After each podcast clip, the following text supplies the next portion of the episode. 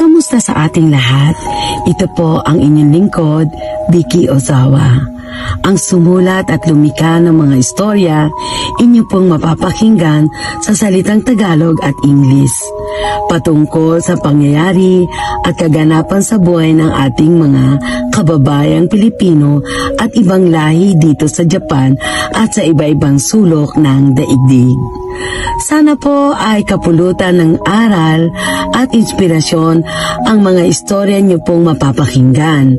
Dahil ito po ay hango sa tunay na pangyayari, mga suliranin at bagabag na naging mahalagang bahagi sa buhay na tanging layunin magdulot ng liwanag at ikapapawi ng hapdi at kirot ng pagdurusang naranasan. Sa ending po, ako ay mag-share, mag-share o magpapayo ng maikling kaalaman na sana'y makasaya sa marami at may kapulutang aral na hindi tayo nag-iisa sa ating kaisipan. At mabigyan liwanag ang nangihinang kalooban at nagkulang na tiwala sa sariling kakayahan sa mga dumating at mga padating pang pagsubok ng kapalaran. Maraming salamat po.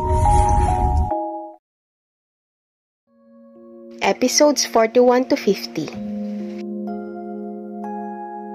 Boyfriend ng pamangkin inagaw ng tiyahin. Nagpatulong si Bea, hindi niya tunay na pangalan, sa kanyang tiyahin na nasa Japan. Nahanapin ang kanyang asawang hapon na siya ring tatay ng isa niyang anak. Nangako rin ang tiyahin ni Bea na tutulungan silang mag-ina na makarating sa Japan. Ngunit ang lahat ng plano ay naudlot nang malaman ni Bea na ang kanyang asawa at kanyang tiyahin ay may relasyon na pala. Ano ba naman yan, tita? Sa dinami-dami ng lalaki, bakit ang asawa pa ng iyong pamangkin? Ano ang nangyari sa pakisuyo ng iyong pamangkin? Tita ka pa naman na masasabi, ngunit nakipagrelasyon ka sa boyfriend ng iyong pamangkin. Marami namang ibang lalaki dyan para mahalin mo. Masakit man ang katotohanan na anuman ang iyong rason upang nagawa mong makipagrelasyon sa boyfriend ng iyong pamangkin, still maling-mali ka pa rin sa parting iyon. Ang aking payo ay mag-ingat po tayo sa mga pusong tumitibok katulad nito. Para sa pamangkin, ipagpasa Diyos mo na lamang ang nangyaring ito na ginawa ng iyong tiyahin. At huwag sanang madamay ang iyong anak na mawalan ng karapatan bilang anak ng hapon. Ang kwentong ito ay base sa tunay na buhay na orihinal na isinulat ni Miss Vicky Ozawa. Magkaibigan, nag-away dahil sa pagiging late. Hindi maipinta ang mukha ni Elaine, hindi niya tunay na pangalan, matapos niyang maghintay ng ilang oras sa kanyang kaibigan. Ang masaklap pa ay hindi rin ito tumupad sa kanilang usapan. Bagaman alam natin na may rason ang kanyang kaibigan kung bakit hindi ito nakapunta Ngunit gazino ba naman natawagan siya o i-text na hindi na siya makakasipot para hindi na umasa at naghintay ang kanyang kaibigan. Simple lang ang problema kung tutuusin pero ang simpleng pagpapahalaga sa oras ng iba ay maaaring makasira ng pagkakaibigan at tuluyang mawasak sa tiwala ng tao sa iyo. Kaya't nasa ang bansa man tayo, iwasan natin ang pagiging late at irespeto ang oras ng iba. Ang kwentong ito ay base sa tunay na buhay na orihinal na isinulat ni Miss Vicky Ozawa. Back out dahil sa pag-ibig. Lumapit sa aming tanggapan si Rhea, hindi niya tunay na pangalan, para humingi ng tulong. Gusto niya at ng kanyang pamilya na ipaglaban ang kanilang karapatan bilang Japanese citizens. Pinag-aralan ni Rhea ang proseso at gamit ang tourist visa ay nakarating siya sa Japan. Ngunit nagbago ang ihip ng hangin. Imbes kasi umapila sa Japanese government, ay nag-iba ang isip ni Rhea. Mas gusto niya na lang na bumalik na lang ng Pilipinas dahil namimiss na daw niya ang kanyang mga mahal sa buhay. Laking hinayang ng mga kapatid at magulang ni Rhea dahil nasayang lang daw ang ginastos nila para makarating siya sa Japan. May mga pagkakataon na dapat ay pairalin natin ang ating isip at hindi ang puso. Minsan ay dapat natin isipin ang mararamdaman ng ating mga magulang at kapatid, hindi lang ang ating sarili. Ang kwentong ito ay base sa tunay na buhay na orihinal na isinulat ni Miss Vicky Ozawa. Invalid na permanent visa, maibalik pa kaya? 17 years old pa lang si Eunice, hindi niya tunay na pangalan, nang makarating siya sa Japan kasama ang kanyang ina para dito na mag-aral. Matapos ang ilang taon, ay nabigyan si Eunice ng permanent visa Ngunit hindi niya nagustuhan ang manirahan sa Japan, kaya nagdesisyon siyang bumalik na lang ng Pilipinas. At ayon pa sa kanya, hindi na siya babalik dito. Marami ang nanghinayang dahil mahirap nga naman kumuha ng visa. Hanggang sa isang araw, kinakailangan ng bumalik ni Eunice sa Japan. Pero ang kanyang visa ay invalid na. Nakalulungkot din isipin na mahihirapan na siyang kumuha ng panibagong visa, lalo pat lagpas 20 anyos na siya. Kaya't huwag po tayong magsasalita ng tapos at magpadalos-dalos sa pagdedesisyon. Isipin din po natin ang hinaharap. Maaaring hindi pa natin kailangan sa ngayon, pero sa mga susunod na panahon ay kakailanganin din natin ito. Kwentong ito ay base sa tunay na buhay na orihinal na isinulat ni Miss Vicky Ozawa. Find time to relax with old friends.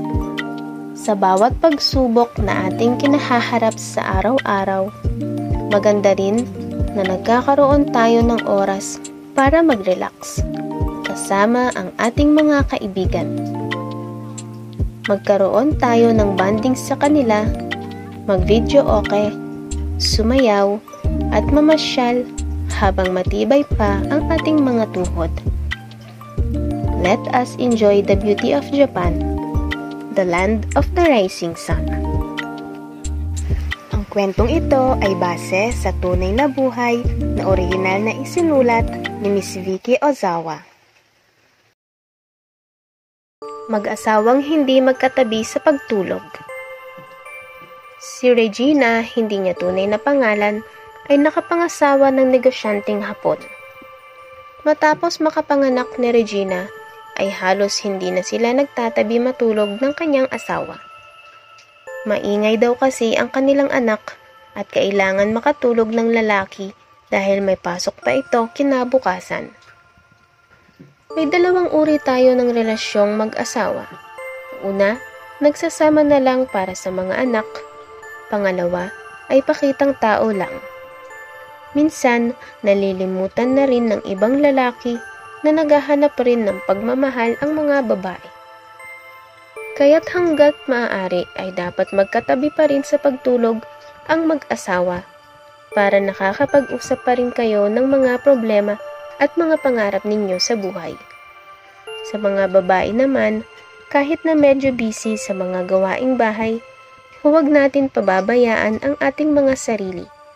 Naaabot sa puntong maging ang paliligo ay nakakalimutan na rin natin. Ang kwentong ito ay base sa tunay na buhay na orihinal na isinulat ni Miss Vicky Ozawa. Best Friend Pinagsilosan Bata pa lang ay matalik na na magkaibigan sina Rosa at Leia. Hindi nila tunay na pangalan. At sa pagpasok bilang entertainer sa Japan, sila rin ang laging magkasama. Nagdadamayan sa problema sa buhay pamilya. Hanggang isang araw ay nagulat na lang si Rosa nang dumalaw siya sa bahay ni Leia ay panay dabog ito at halos ipagtabuyan siya dahil paalis daw sila ng kanyang asawa ng mga oras na iyon. Mula noon ay hindi na rin sumasagot si Leia sa tawag o text ni Rosa. At in-unfriend din siya nito sa Facebook. Nalaman na lang ni Rosa sa isang kaibigan na pinagsesalosan pala siya ni Leia dahil madalas umano siyang purihin ng asawa nito. Nakalulungkot lang na hindi na nagpakita pa sa kanya si Leia na itinuring niyang best friend sa mahabang panahon. Ang kwentong ito ay base sa tunay na buhay na orihinal na isinulat ni Miss Vicky Ozawa. Kasikatan o pag-ibig Nakilala ko si Bianca, hindi niya tunay na pangalan. May talent at may potensyal na maging celebrity. Tinulungan naming i-develop ang kanyang talent at bigyan ng pagkakataon na magpasikat sa tulong na rin ng ilang sikat na celebrities sa Pilipinas. Pero noong naka-schedule na si Bianca na magpasikat sa isang production company, ay hindi na ito pwede at puno na ito ng excuses. Only to find out hindi niya maiwan ang kanyang lover. Ang problema pa ay pinagmukha pa niyang masama sa kanyang mga kwento ang taong tumutulong sa kanya na magkaroon ng pangalan sa showbiz industry. Para tuloy lumalabas na siya ay kinakawawa at inaapi. Alam naman natin na maraming celebrities ang dumaan sa ganyang sitwasyon. Pero tandaan natin na kung ano ang ating itinanim ay siya ring ating aanihin. Para naman sa mga star wannabe, matutong makisama at huwag pa star dahil baka hindi ka magningning. Kwentong ito ay base sa tunay na buhay na orihinal na isinulat ni Miss Vicky Ozawa. Mabilis na pagyaman sa maling paraan. Patagal nang hangad ni Junjun hindi niya tunay na pangalan ang yumaman. Kaya isang paraan ang naisip niya, ang magbenta ng nitrous oxide uri ng kemikal na hinihigop para mahay. Pero ang negosyo ni Junjun hindi nagtagal, nahuli siya at nakulong. Mga kababayan, wala pong shortcut sa pagyaman. Kung gusto po natin umasenso, kailangan natin ito pagsumikapan at idaan sa tamang paraan. Ang kwentong ito ay base sa tunay na buhay na orihinal na isinulat ni Miss Vicky Ozawa. Pinay, namili kung American o Japanese. Si Pam, hindi niya tunay na pangalan, ay may asawang American military. Mayroon din silang isang anak. Si Pam ay American passport holder, mayroon din silang Japanese visa or SOFA status. Hindi naging madali ang pagsasama nila ng kanyang asawa kaya nauwi ito sa hiwalayan. Agad namang nakakilala ng Japanese citizen si Pam na kinalaunan ay kanyang naging boyfriend. Ang kanilang pagmamahalan ay agad na nagbunga. Ngayon ay 3 months pregnant na si Pam. Ang problema ni Pam ay dapat hindi malaman ng kanyang asawang Amerikano na siya ay buntis. Dahil hindi pa sila divorce, ay maaari siyang matanggalan ng Japanese visa, sustento, at maging ang anak niya ay kukunin din ng asawang sundalo. Nang humingi ng payo si Pam sa ating tanggapan, isa lang ang aking nasabi. Ang sundin kung ano ang sinasabi ng kanyang puso at isip pero isipin niya rin ang consequences ng bawat desisyon na kanyang gagawin. Maaari niya kasing piliin na maging American citizen dahil mayroon naman siyang anak at maaari rin namang piliin niya ang hapon. Total, handa naman itong magpakasal sa kanya. Pero hindi niya maaaring pagsilbihan ang dalawang hari ng magkasabay. Ang kwentong ito ay base sa tunay na buhay na orihinal na isinulat ni Miss Vicky Ozawa. I-follow lamang po ang aming Apple Podcast para sa mga susunod pang Pinoy Diary Stories. Paki-follow din po ang aming Facebook at YouTube channel Mag-usap Tayo by Vicky Ozawa para po sa aming live stream tuwing lunes alas 12 ng hapon, oras sa Japan. Maraming salamat po.